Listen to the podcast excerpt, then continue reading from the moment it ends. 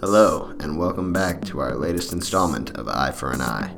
We are your hosts, Julia, Lisa, and Matt, and we are here to determine whether the punishment, or lack thereof, fits the crime. Due to the graphic nature of some of the topics we will be touching on, listener discretion is advised. We are back with another Rip Snorton good episode for you. Eye for an Eye. Rip snorting. That's something I've never heard before. Jesus. You ever heard that? Come on, man. I had to be excited. We got Nairo back, man. Nairo's here, baby. I'm back. Dude, this is like when LeBron came back to Cleveland, bro. This feels like something new. Some, something's about to happen here. This is about to be a really good part two of this case. y'all about to be witnesses to this second part. I'm very excited to get even more into this case. We are all witnesses, bro. And the Menendez brothers really are the true witnesses. Let's get back to where we got started from. Leslie Abramson became a star during this trial because she was actually known for a bit of a flair of the dramatic. She had Lyle testify at his own trial and give very graphic testimony of the ways they were abused by their parents. Now, that obviously is up to interpretation, but years later, a cousin of the Menendez brothers told ABC News that she believed his story because he told her similar things when he was a child. They actually flash back to their family and say, this wasn't the first time this was mentioned. They just kept it under wraps and only the family knew about it, or only certain members of the family. And I'm sure because that is a huge, huge, huge accusation uh, thing to say, especially for a well-to-do family that's affluent in the community. And for a small child to insinuate something like that, that's obviously terrifying. But um, to me, it means that if there was multiple notices of it, it must mean that there's some validity to at least part of it. The defense took to attacking Kitty as a husk of a woman, an alcoholic, drug addict, broken wife, and useless mother who was devastated by Jose's numerous affairs, supposedly, and the way that he kind of treated their family as his punching bag. He was over abusive, domineering, kind of ran it as a general and didn't really have any thought for his family's feelings in mind, just wanted success from them. Obviously, there's a lot going on. This is graphic testimony. It was such a media fueled extravaganza, too, that the jury pool was believed to been tainted. The jury in the first trial was overwhelmed with new evidence and details of the story that seemed to emerge literally daily. I mean, something new would come out. Some person who knew them would give a statement to the papers, and that would come out.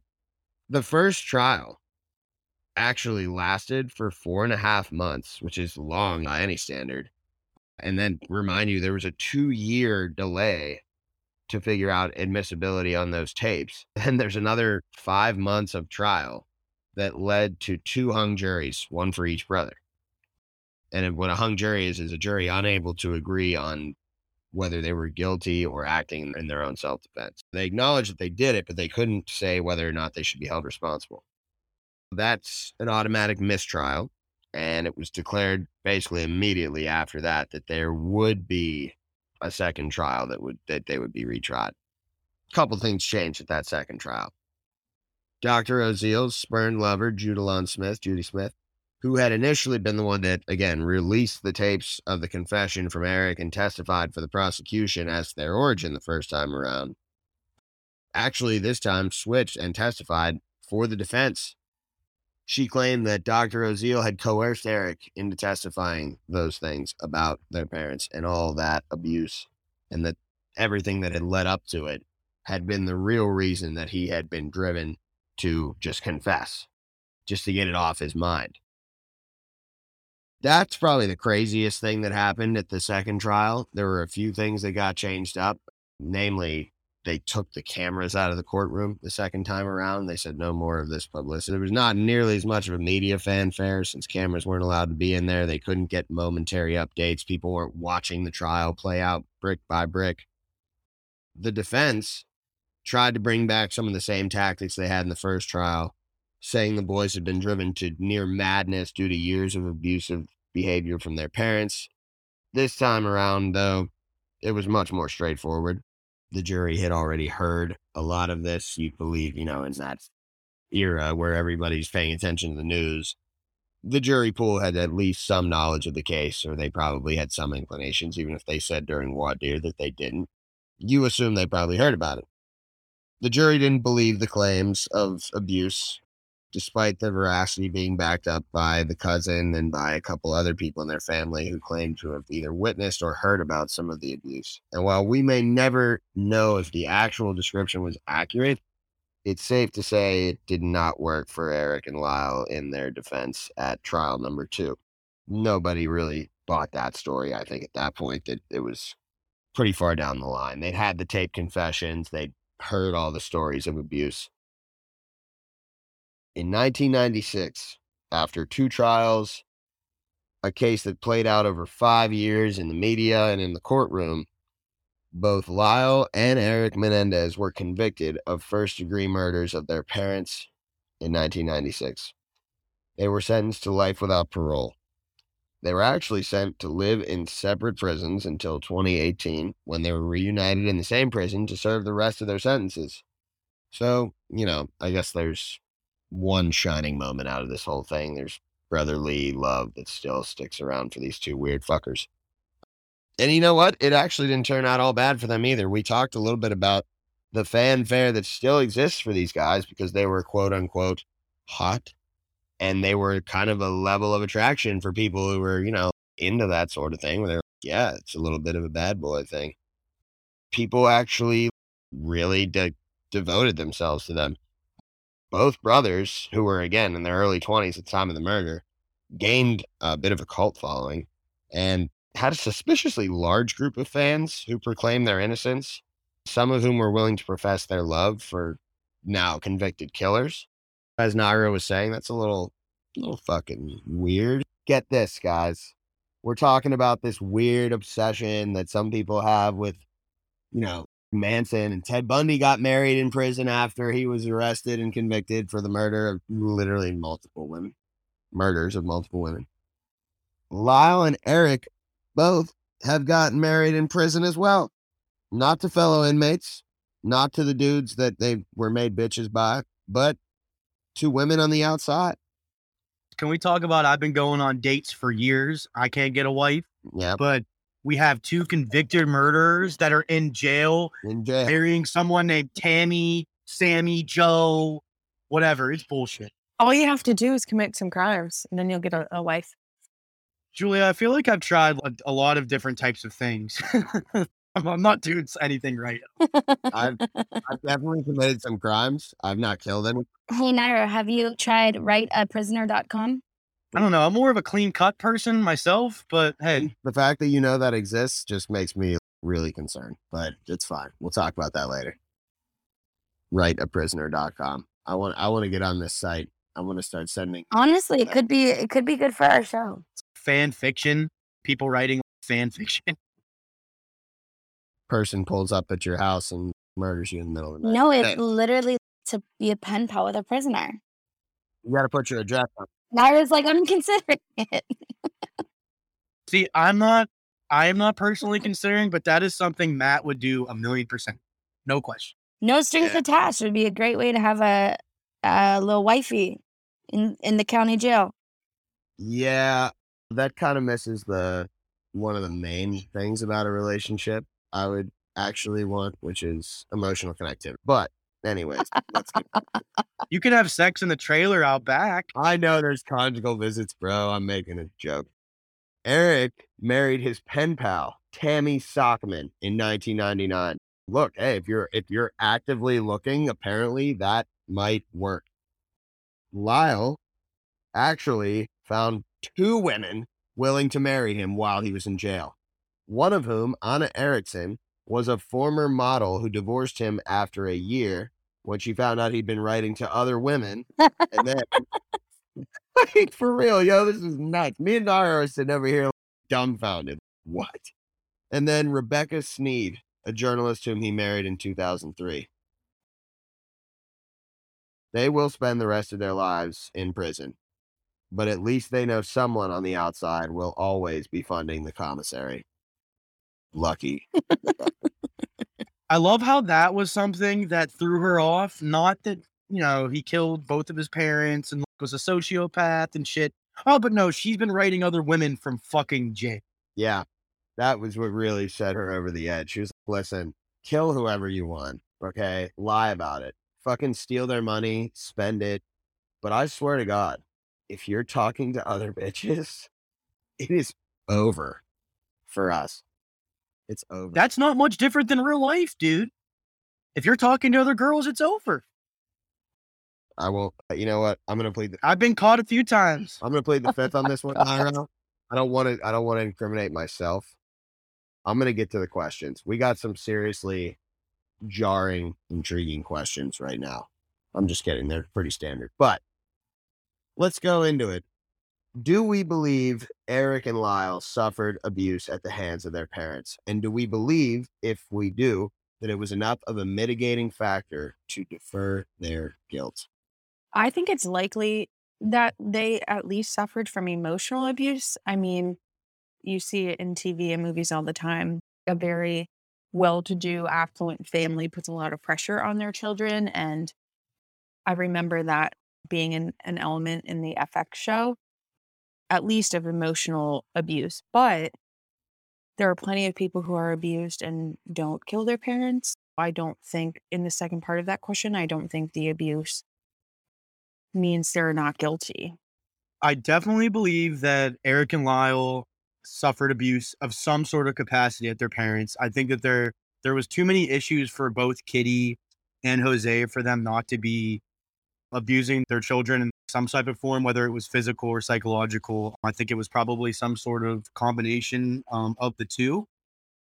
Do I believe if it was enough of a mitigating factor that their trial basically took five years and it took forever for them to come to a decision? I personally don't believe it is. I I still I think that they I mean they very clearly killed their parents. They admitted to it. There was plenty of evidence. I don't think that anything else really matters at that point. I think that they're guilty and that's pretty much that. As far as this question goes, do we believe Eric and Lyle suffered abuse at the hands of the parents? Yes.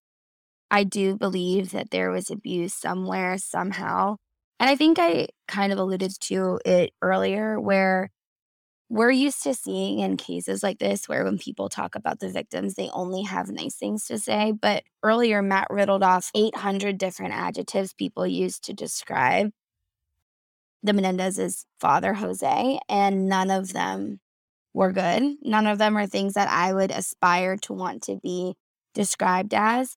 It sounded to me personally that he was a pretty scary man and the pressure he put on his kids to be the best, do the best, whatever is something a lot of parents do, I'm sure, but it's a lot of pressure, especially when you have the money hanging over their head and you have that influence and that affluence.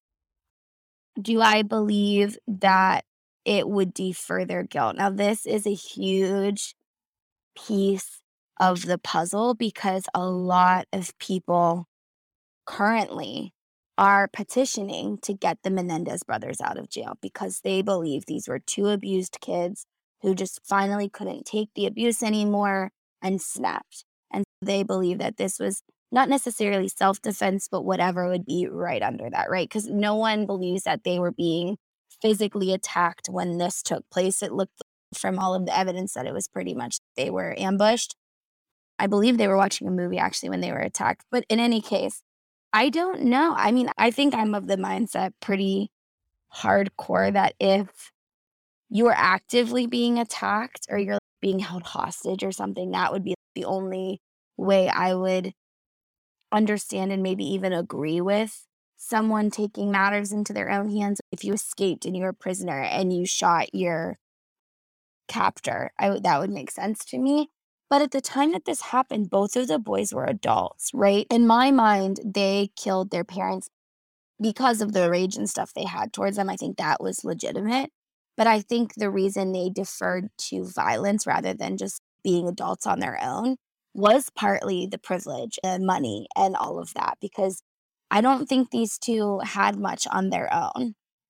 And I think they knew that. And they, they didn't want to live any lifestyle different than what they had known. I think they took it to murder. And I, but I know I don't think to make a long, long answer shorter, I don't think it was enough of a mitigating factor to defer their guilt. I think if when they were little and one and their one of their parents was abusing them or something, and they got a gun and, and did something, maybe that would be a little bit more understandable. But as that they were adults, they could have ran away, been gone. But then again, it's also you don't know the influence they have. Maybe they the Menendez parents knew people who could track them down and find them. Who knows? But no, I don't believe that's enough of a mitigating factor to defer the guilt of them killing their parents, especially in such a brutal way.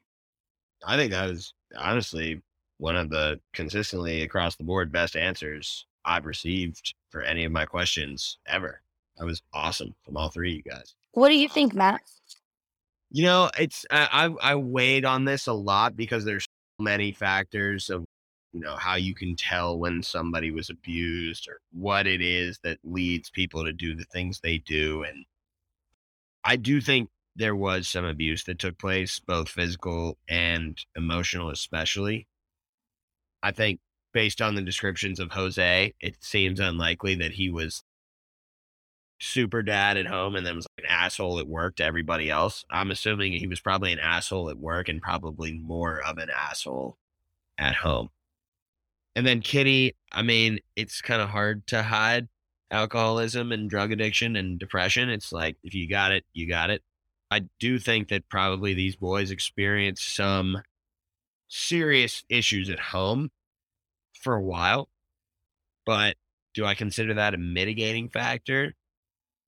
I guess you have to. You almost have to take it into account.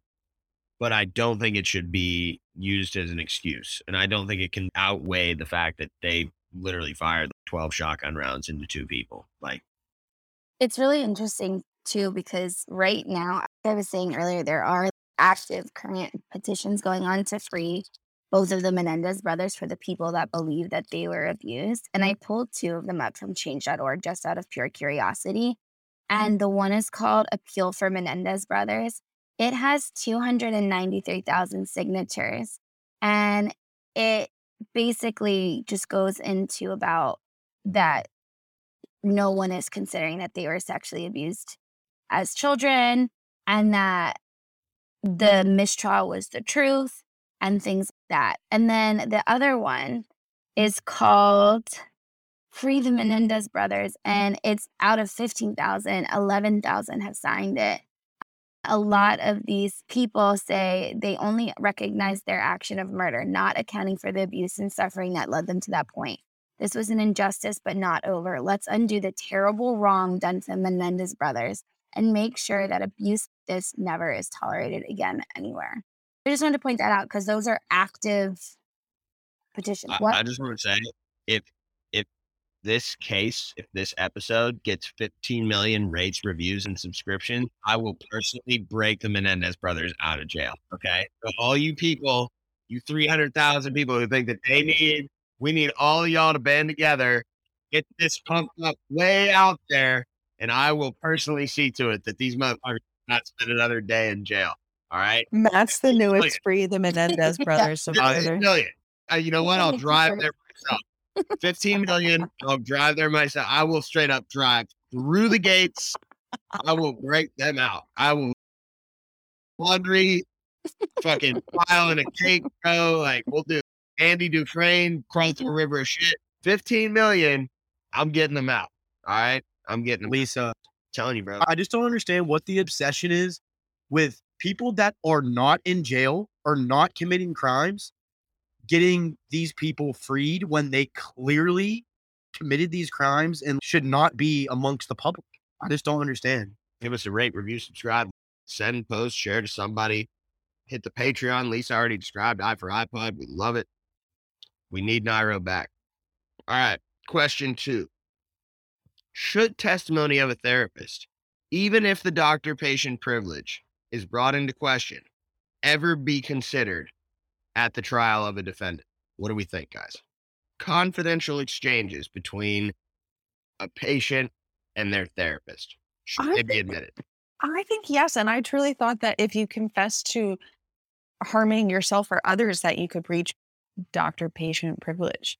I guess I'm an idiot. That's what I really thought. So I think yes. Jules, I want to double check on that. You may be right in the sense that if it's, uh, but it, but it, I don't know. I might be confusing two other legal concepts, but I think it's up to their discretion if they believe it. Because we talked about it with James Holmes, right? If they believe it to be credible, they have the option to say something to the authorities. But I can't remember the exact wording. Maybe we mentioned it has to do with whether or not I'm going to kill my parents or oh, I killed them already. Then Sure. it's too late. That's a great point. We don't know if that changes anything. That could be the deciding factor, if anything. It already happened. It's a confession as opposed to a premonition. Jules says yes. Elise, what do we think? For me, I think this just brings me back to the James Holmes case again, where the therapist knew beforehand and maybe didn't do as much as I personally would have wanted her to do to alert the world that something was going on. But I understand there is this privilege for a reason. But it also makes you think that she seemingly did report to the Menendezes that they were thinking of something sinister and to be careful.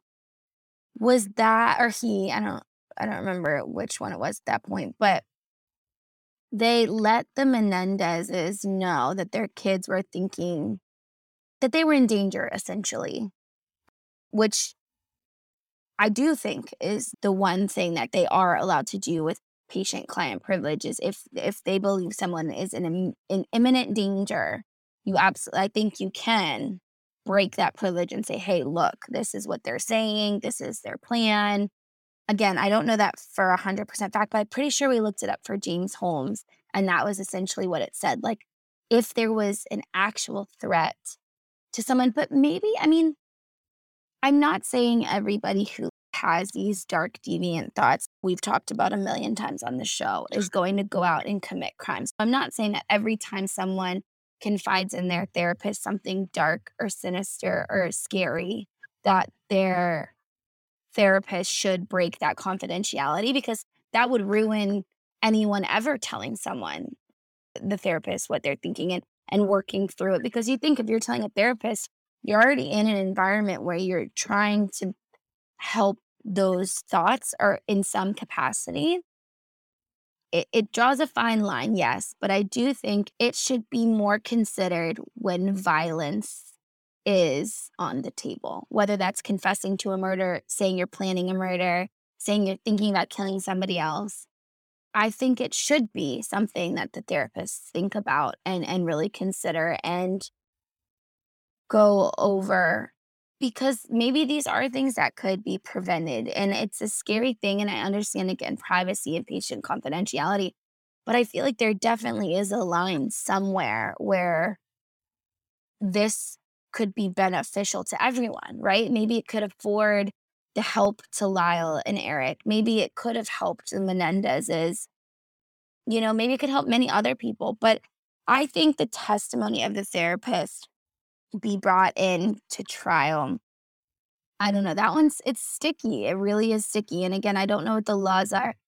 I do think though the stuff that they said prior when it was brought to them the Menendez parents' attention should be brought in, but I don't know if an illegally recorded confession should be. I don't know. I don't know. I I try to see all the sides and I understand why it's really dangerous territory to allow this kind of stuff to be allowed as evidence, especially again, recorded without their knowledge.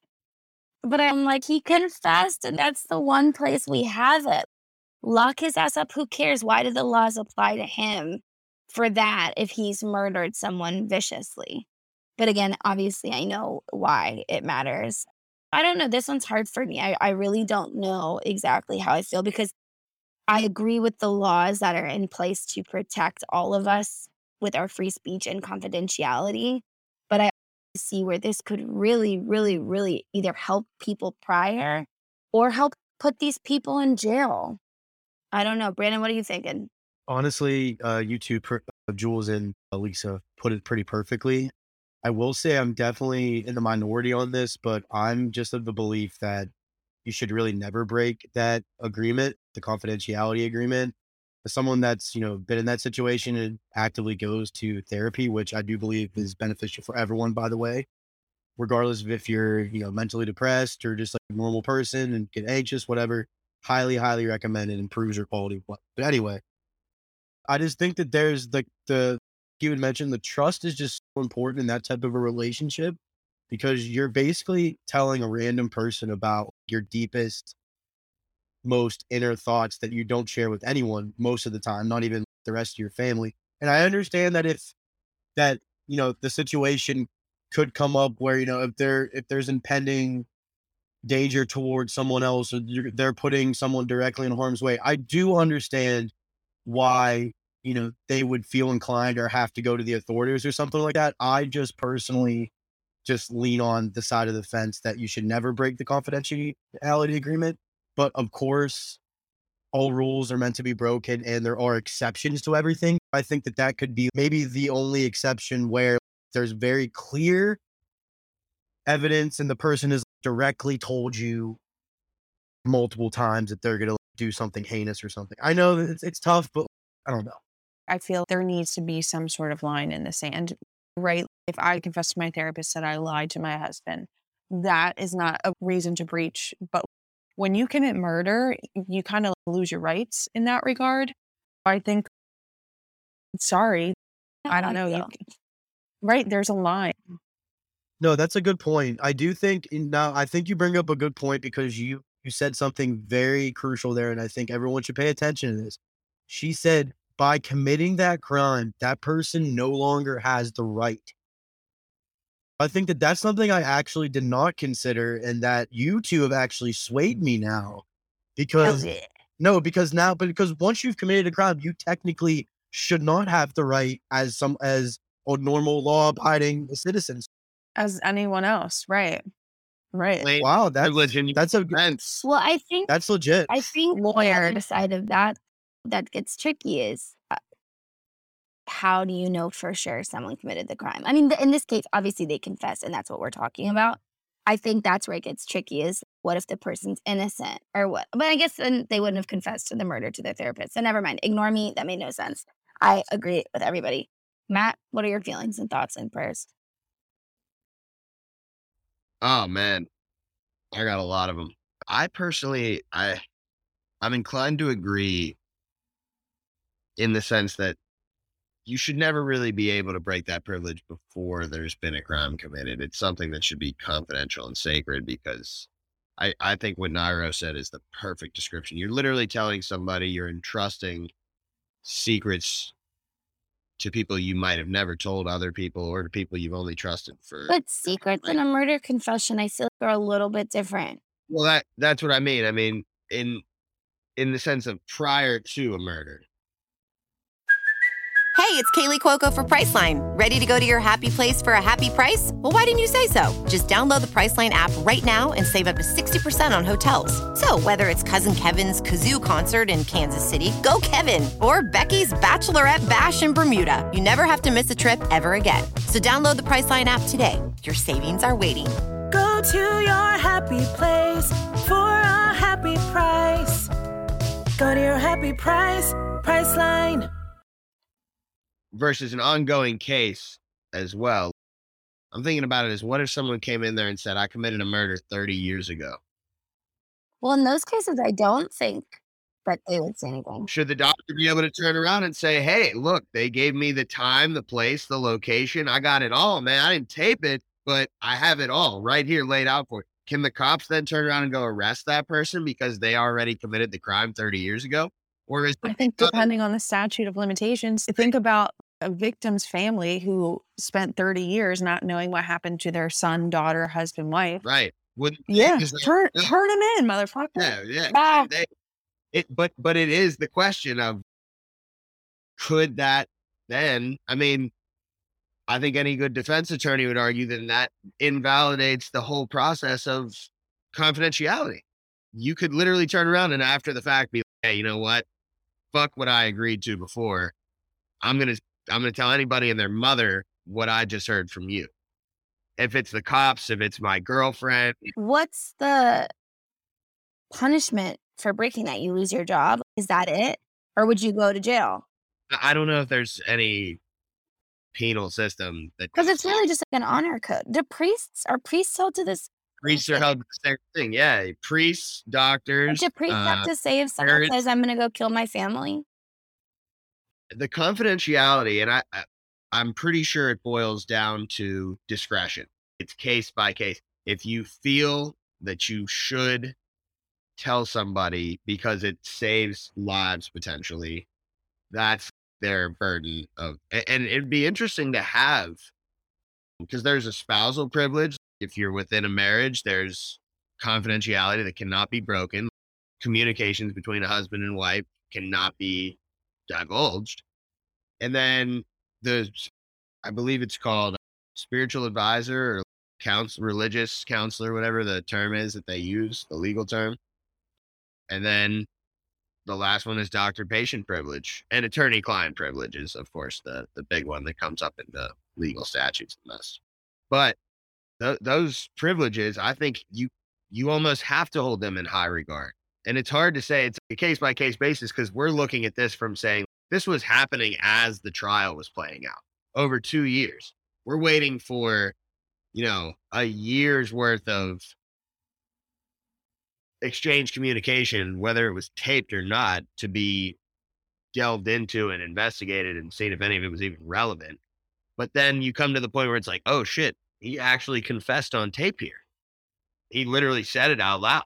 We killed our parents. I think that's So- an important distinction to make, though. We're not debating on people whose innocence or guilt we're questioning. We know these two committed the murder. Not only have they confessed to it on this tape, but they, they've bragged about it. It makes total sense with the evidence. This isn't us saying if you say to your therapist, I may or may not have killed my parents or something. We're saying this is a hard and true confession and it matched the evidence. It wasn't some speculative situation. I think that's important. You're right, Lisa. I agree. And, and and in this case, though, you're right. That's why I made note of that, saying this is something where it's the most damning piece of evidence there is. If you have a taped confession from somebody saying, "Yes, that's my voice. Yes, I said I did that," why why should we not believe that? You said it. It's that above all things is you did it. You're fucked in a trial by jury or by judge, how should I not believe your taped confession? In, in that sense, it's also think of this one, it adds up. Think about cases where people have literally been called in for questioning and have confessed to murder. Chris Watts, it added up, but it took him a few days to actually confess to it. And he did confess on tape. There's certain cases where it's they didn't know for sure until they confessed on tape. This case, it started to point in the right direction. I mean, these guys were blowing through money. It was, you know, Christmas Eve in Cabo, and they were just having a good time. Meanwhile, your parents just got murked, dude. Not to mention the fact that they were blowing through their money. Doesn't seem they really seem to give a shit their parents were dead. That's a factor you have to weigh in as well, right? In this case, it it made sense. All right.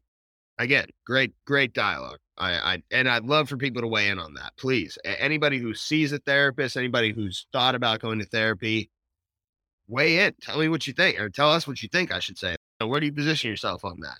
Would you rather, if you heard your therapist was talking to a killer, would you rather know, hey, they're going to turn them in, or do you think that because you've been to a therapist, you wouldn't want your tape confessions being given out to the public? A very interesting crux of this case. Another one that I think we really have to touch on. How do we feel about the media being heavily involved in trials to the point of even allowing cameras in a courtroom? And do we think there's any such thing as a truly unbiased jury? And I love that addition. Thank you, Lisa. I think there's a reason the media has, the, the world has coined a trial by media. Or is, is that what it's called? trial by media. I Yes, that- think, yeah, our world is quick to throw the word guilty on someone, especially because of the media. But In the same breath, I am a true crime junkie here, right? I like to know what's going on. I want the media in there and reporting back to me. But there's bias in all media. And I think it doesn't help the person on trial at all. For example, again, the Natalie Bollinger case, calling all websites, that episode we did. If you've listened to it, you'll know what I'm talking about. If you haven't, pause this real quick.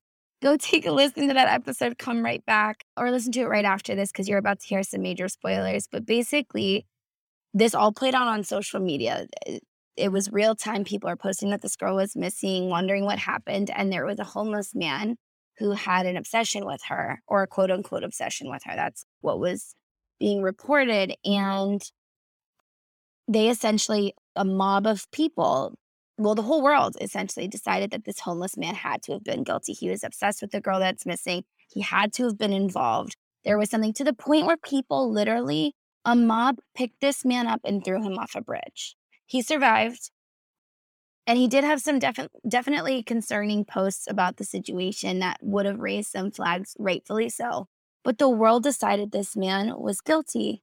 Spoiler alert, he wasn't. He wasn't even close to being guilty of the crime. And I think that's where it can become really harmful. Or in the Luka Magnotta case, on the other side of this, they helped solve the crime if you watch Don't Fuck with Cats on Netflix, which is very sad documentary. So good. And we've covered Luka Magnotta's case on here, which we should do an update episode because his mom's publisher sent us the book that she wrote. That was just a whole fucking whirlwind. Uh, don't fuck with cats. It was a crazy book. But anyways, same thing though. That same thing happened. It can be a blessing and it can be a curse, and it's really, really hard to mitigate that and and make that one way or another, right? It's hard to say it's good or it's bad because I think it's heavily both. I think there are really, really good parts about social media. Like Gabby Petito, the way she, her body was found was because a YouTube couple was filming and saw her van on the side of the road and recognized from the media coverage this was the van that they were driving. Right behind that van, couple feet, was her body. Would they have found that in all these vast national parks without that? Probably not. And they even recognize that. But then we have people in Natalie Bollinger's case where people tried to take the law into their own hands and really step in and mess it all up. And then, as far as the unbiased jury, I personally do not believe that there is such thing as unbiased jury, not in this world, uh, not in this country at least, because because of the media presence. I'm very curious to hear what you three think about both of those questions. I think in 2022, there's no way to have an unbiased jury.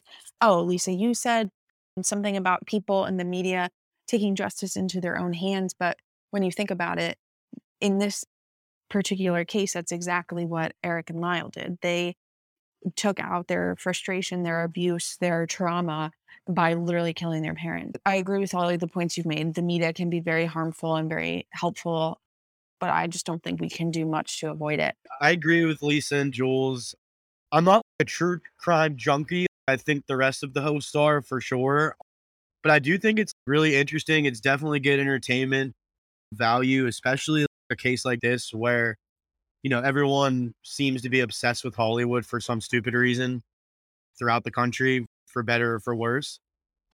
I feel covering court cases or arraignments or just kind of showing arrests and stuff on TV. I think it's obviously always going to be intriguing. And I think that you know, especially with the constant news cycle now, it could get a bit much maybe at times, but I think overall it's a good thing. Well said. I agree with all three of you. I honestly have very little to add except to say that I agree with all three of you. And I think in some outlets, media is a great place to find information. And especially now that we live in a 24 7 news cycle, I think people are a lot more educated. But I also think people are a lot more distracted that's my only contention. But I will say that that is a fair trade off and open for another debate at another time. But I agree with everything you said positives and negatives to the media and to having such instant access that we have now. Question four Eric and Lyle they weren't immediately considered suspects based on their reactions and genuine concern at the crime scene. I mean, they were supposedly, and I didn't really detail it too much, but supposedly they were distraught at the crime scene and, uh, and sobbing on the front lawn, screaming, having a horrible breakdown when the police showed up. It, in the moment, we're not considered suspects. You'd almost wonder why didn't the police talk to these fucking guys? They were there. What they found the bodies. They didn't be, you know, where were you guys tonight? They didn't try and verify they were at the food tasting festival in Santa Monica. You know, they went to see Batman. It seems like they kind of just let them get off on their story. But do you guys think they were actually sociopaths? Without having a full understanding of what sort of abuse they endured, I don't think it's fair to say they were sociopaths.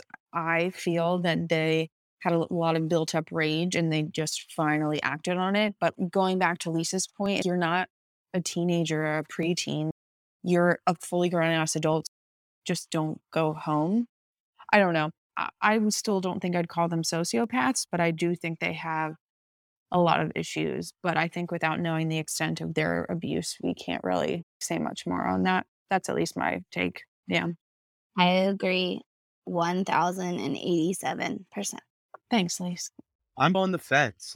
Part of me, I mean, obviously, murdering someone in the way that they were kind of described in testimonies leans toward sociopathic behavior, I would say. There's like differing levels of sociopaths too. It was a very broad term.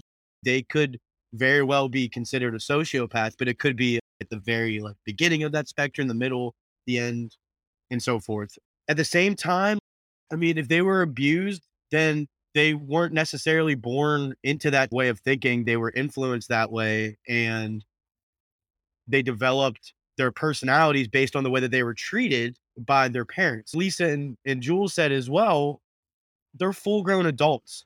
They have to have some sort of culpability and responsibility for what they do.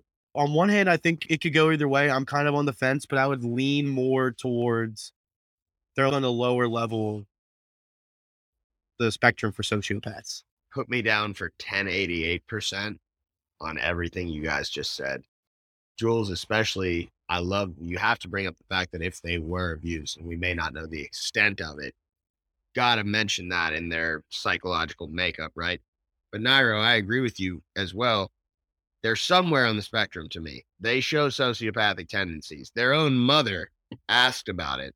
They do have some type of weird, I don't want to call it self absorption narcissism almost, but from what it sounds like, it's borderline. And that's a big tendency of sociopaths. It's one of the leading indicators.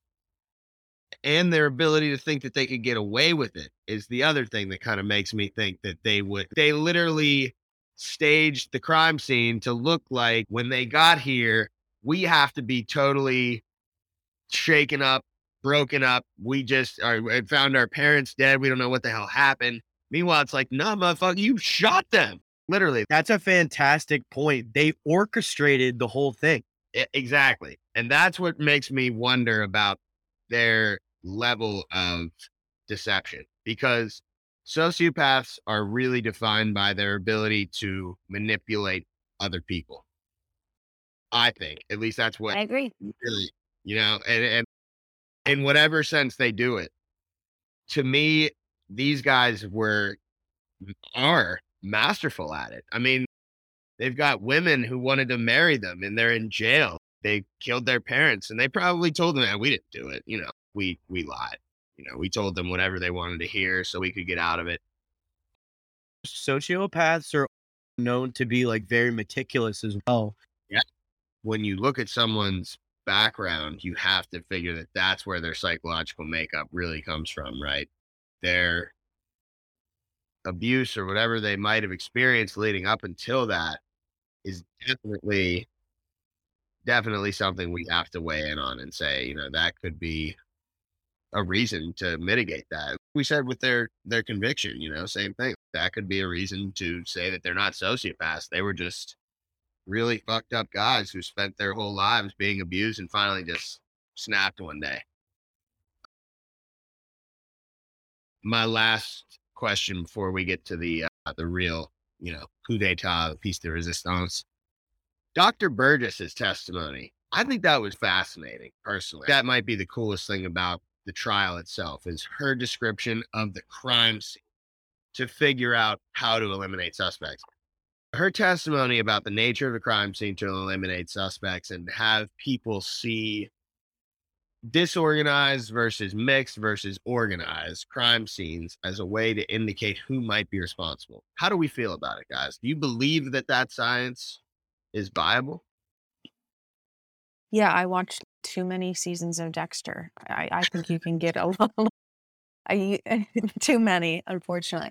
I think you can get a lot of information from a crime scene, you know, enough to be able to have a really solid profile. I agree as well. I am fascinated by forensics. The amount of stuff they can get just from a single crime scene. And by stuff, I mean countless bits of information. I'm not gonna lie, I'm pretty uneducated on that type of a topic. I'm sure what all of you said is way more accurate and holds a lot more weight than what I would say. but as far as a crime scene being a certain way, I don't know if that's grounds for completely eliminate a suspect because I feel there's been plenty of cases in history where there have been very clean crime scenes and it, it was someone that was completely unrelated or not near there or whatever. It it shouldn't be that crime scene is one part of the puzzle. It's not the entire thing. That's kind of what I would say. I don't think it's grounds for the dismissal of the suspect or something, but once again, I'm really not as educated on that as some other aspects of this case, to be honest. Nairo, I appreciate that insight. And actually, it brings up another great point that I was actually thinking about. It ties at this as well. Another LA case, right? The Night Stalker, a case we have not done yet, Richard Ramirez. Ramirez was known for breaking into random houses in the middle of the night during LA blackouts or just during a random evening in the middle of the night. He would just find a random house that looked dark, find a way in, and do whatever he wanted to do. He raped a few people. He killed a few people. He was really sick motherfucker. He kidnapped a girl at one point. Those would have been classified, I would say, as based on the definition that I read, almost disorganized crime scenes with an organized killer, if that makes sense. He didn't take time to do anything crazy. He didn't plan anything too ornate, too intricate as far as the crime scene itself. He was in, he was out, he did what he had to do while he was there, and then he left. But they couldn't find the guy because he was just choosing people at random. And that's rare. You know, I mean, there's always a, a type or a victimology or a pattern of killing and something that ties killers in like that. But honestly, Ramirez was one of those people who was, we don't know why. Like he was a satanic worshiper, he was a drug addict, he was loony if you ever hear the guy. There's some really interesting stories about him. But that kind of changed my mind about this a little bit because I absolutely agree with Lisa and Jules. This is 100% the best advancement in science as far as criminal justice goes in the last 100 years is how much crime scene technology and investigation has advanced we're able to rule people out now based on DNA on crimes they were convicted of upwards of 40 to 50 years ago. And we're able to see things through a microscope that otherwise couldn't be seen or the naked eye cannot determine the important from the unimportant. In this case, had it been a professional hit squad, maybe they just got through the gate, knocked on the door, and had a gun in his face.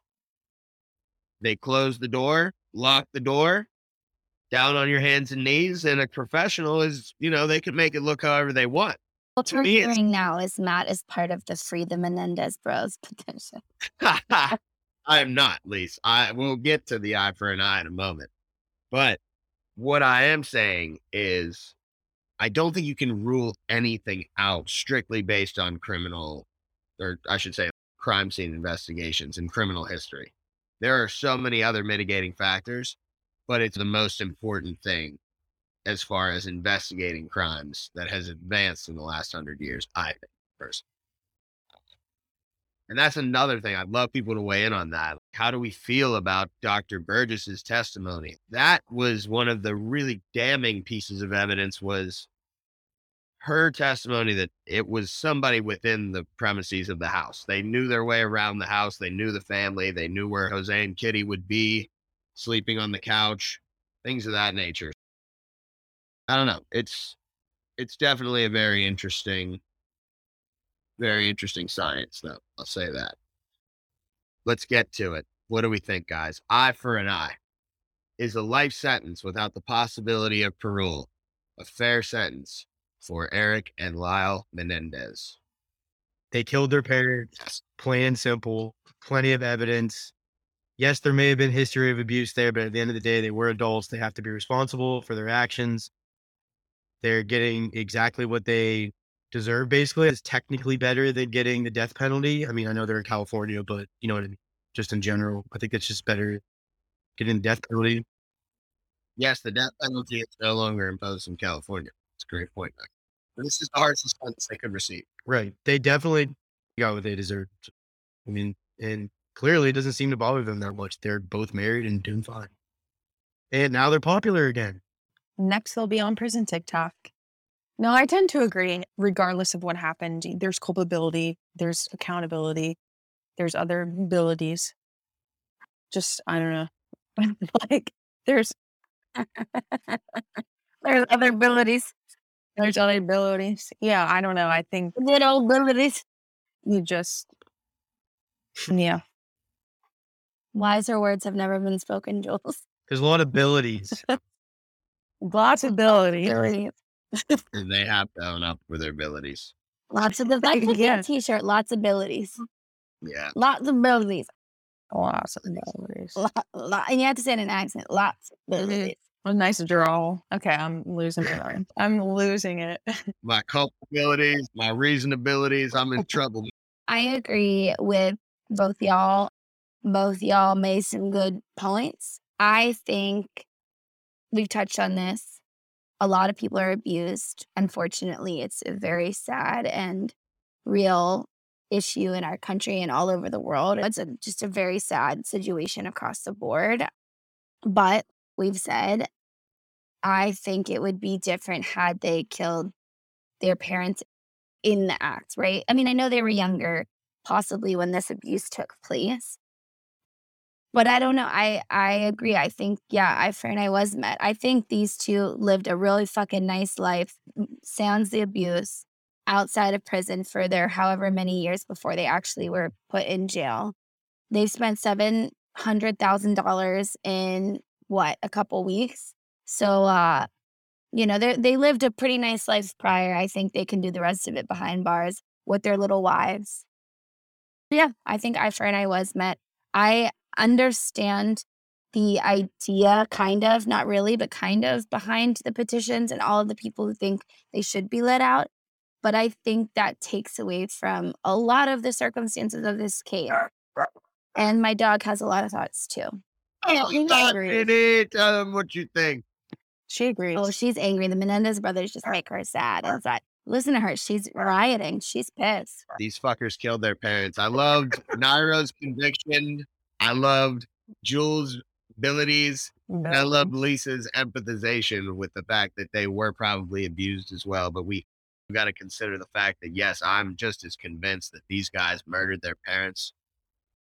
Dr. Burgess's testimony for me was really that seals it. I don't think you can rule it out based on that, but I think in this case, it makes so much sense. It all fits that I think you have a crush. I, you know what? I don't even know what she looks like, but if she's still out here, yeah, I really, even if we just grab lunch and talk about your theory, just just add her to the long list of crushes, man. yeah, man, the list grows every day.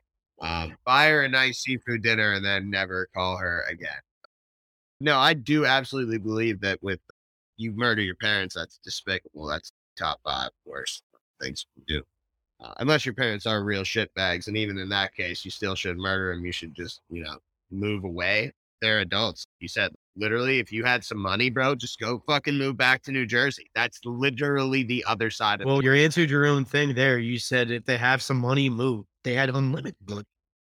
Yeah, they had yeah, they had money. They had no reason to be there if they didn't want to be. And then they were just like, oh, Well, maybe their money was drying up because it was their parents' money, not their money. Uh, let's go, remember go live above your wing restaurant and then you can work and then you can sl- like live and you earn your income and I mean, even if The they American dream. out there and got a fucking job, how about that? Even if they like have money from their parents, and they were like, yo, I have to work, but at least I'm not getting abused by my fucking annoying dad. I totally believe that they killed their parents because to me, there's so much evidence. I- I wish the police had just questioned them that night and tested their clothes for gunshot residue. They probably would have lit up like the 4th of fucking July.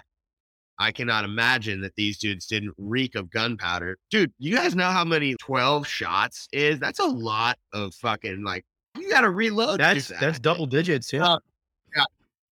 Yeah, bro, that's a lot. I mean, yeah, that's overkill to the extreme. That's another thing for me. It seems this was personal.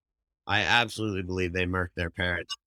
The rage. Rage. And I think they to spend their lives in prison with their fan club. I'm su- surprised, Matt, that you didn't say you wanted to take them out back, put a bullet in one head, and then dig it out of the one, and then stick it in the others. I'm actually surprised that that wasn't your answer. It's not an option in California, Lisa. Yeah, but- was an op- yes, it's true. I mean, we got to go by the legal statutes. you know, maybe maybe it makes sense if we really wanted it to be an eye for an eye in this case. Twelve shots, man. I mean, load up the choppers December thirty first, like we said, man. Like pull up. Nairo's just shaking his head at me now. That's three that I've gaffed on. Yeah. Honestly, the two before that one wasn't as bad as the other two. Oh my god, I hate you guys. Okay, well, this was a fucking fantastic. We talked for I three. know. Fuck, I I basically just spent the last three hours of my work day just talking about random shit. It's pretty sweet. Bang bang on the drums. All right. I'm hungry. No, you have to close it. it's closing. He's he, we're mid case and I gotta go. I'm hungry. Seriously though, what a great convo. And Nairo, you've added so much to this episode. It has gotten late. We have been discussing this case now for north of three hours, it seems, and I'm I'm ready to talk about something else. To be honest, this has been fascinating. Though I'm really I appreciate it. Nairo. You honestly killed it today, man. Thank you again for coming on and joining us. You are welcome back whenever, please. Thank you all so much for having me. It was really an honor to be on here. It was really fun too. Definitely want to come back on future episodes and, and shoot the shit. But this is this has been great. And tell people it's not scary because people are nervous to host with us. It's not scary. If you're a natural talker, I've been told, and I'm sure Matt has been told many times in his life. Um, I've heard it once or twice. then yeah, it's really not an issue. It's just, I mean, obviously these are three of my really good friends. Just a nice conversation to have. It's not if you're intimidated, don't be. Just you know, take the lead. These are three very easy people to talk to. I will. Let us know what you guys think. Did the punishment fit the crime? Do you think these two should be in jail? Or do you think this is really truly a case of two brothers who were abused and, and just snapped? And do you think that that makes sense for them to not have the sentence that they have? If, if that is enough to keep them out of jail or should have them be freed from jail? Um, I don't know what the fuck I was doing with that. But yeah, love everybody so much. No, I mean, honestly, ask yourselves: Would you rather date the Menendez brothers in jail or go on a date with Nairo or I? You know, tune in next week for Love Island in Paradise. Tune in next week for Love Island in Paradise. Here for it. It seems like the answer is very clear. Me or Matt. We're going to have the first ever podcast dating game show. We're going to have you two come on and have blind dates come on. You only get to hear their voices and you have to ask them questions. And that would be, don't, I'm patenting it right now. Anyone listening, don't you take my idea. We doing it, We're starting a podcast network simply off of Lisa's ideas. which are many. I have a lot. Well, um, Cornelius, the Cocktail the duck. cocktail duck, was gonna, is a part of the podcast He somehow. is. He's going to review some cocktails. But on that note, it is getting late. My room is now black because it is dark outside. We've been talking for a long time, but that means it was a good time. And I am so grateful for all of y'all. Jules, welcome back. Brandon, welcome to the Eye for Eye family. Matt, hi. What's up, dog? Matt's gotta go. He's hungry. Eat hungry. All right, guys. Well, what we said earlier rate, review, subscribe, tell your friends, tell your family, and check us out next Monday. And we'll be back with another riveting Eye for an Eye episode. And we can't wait to chat with you over there. Good night, everybody. Holla!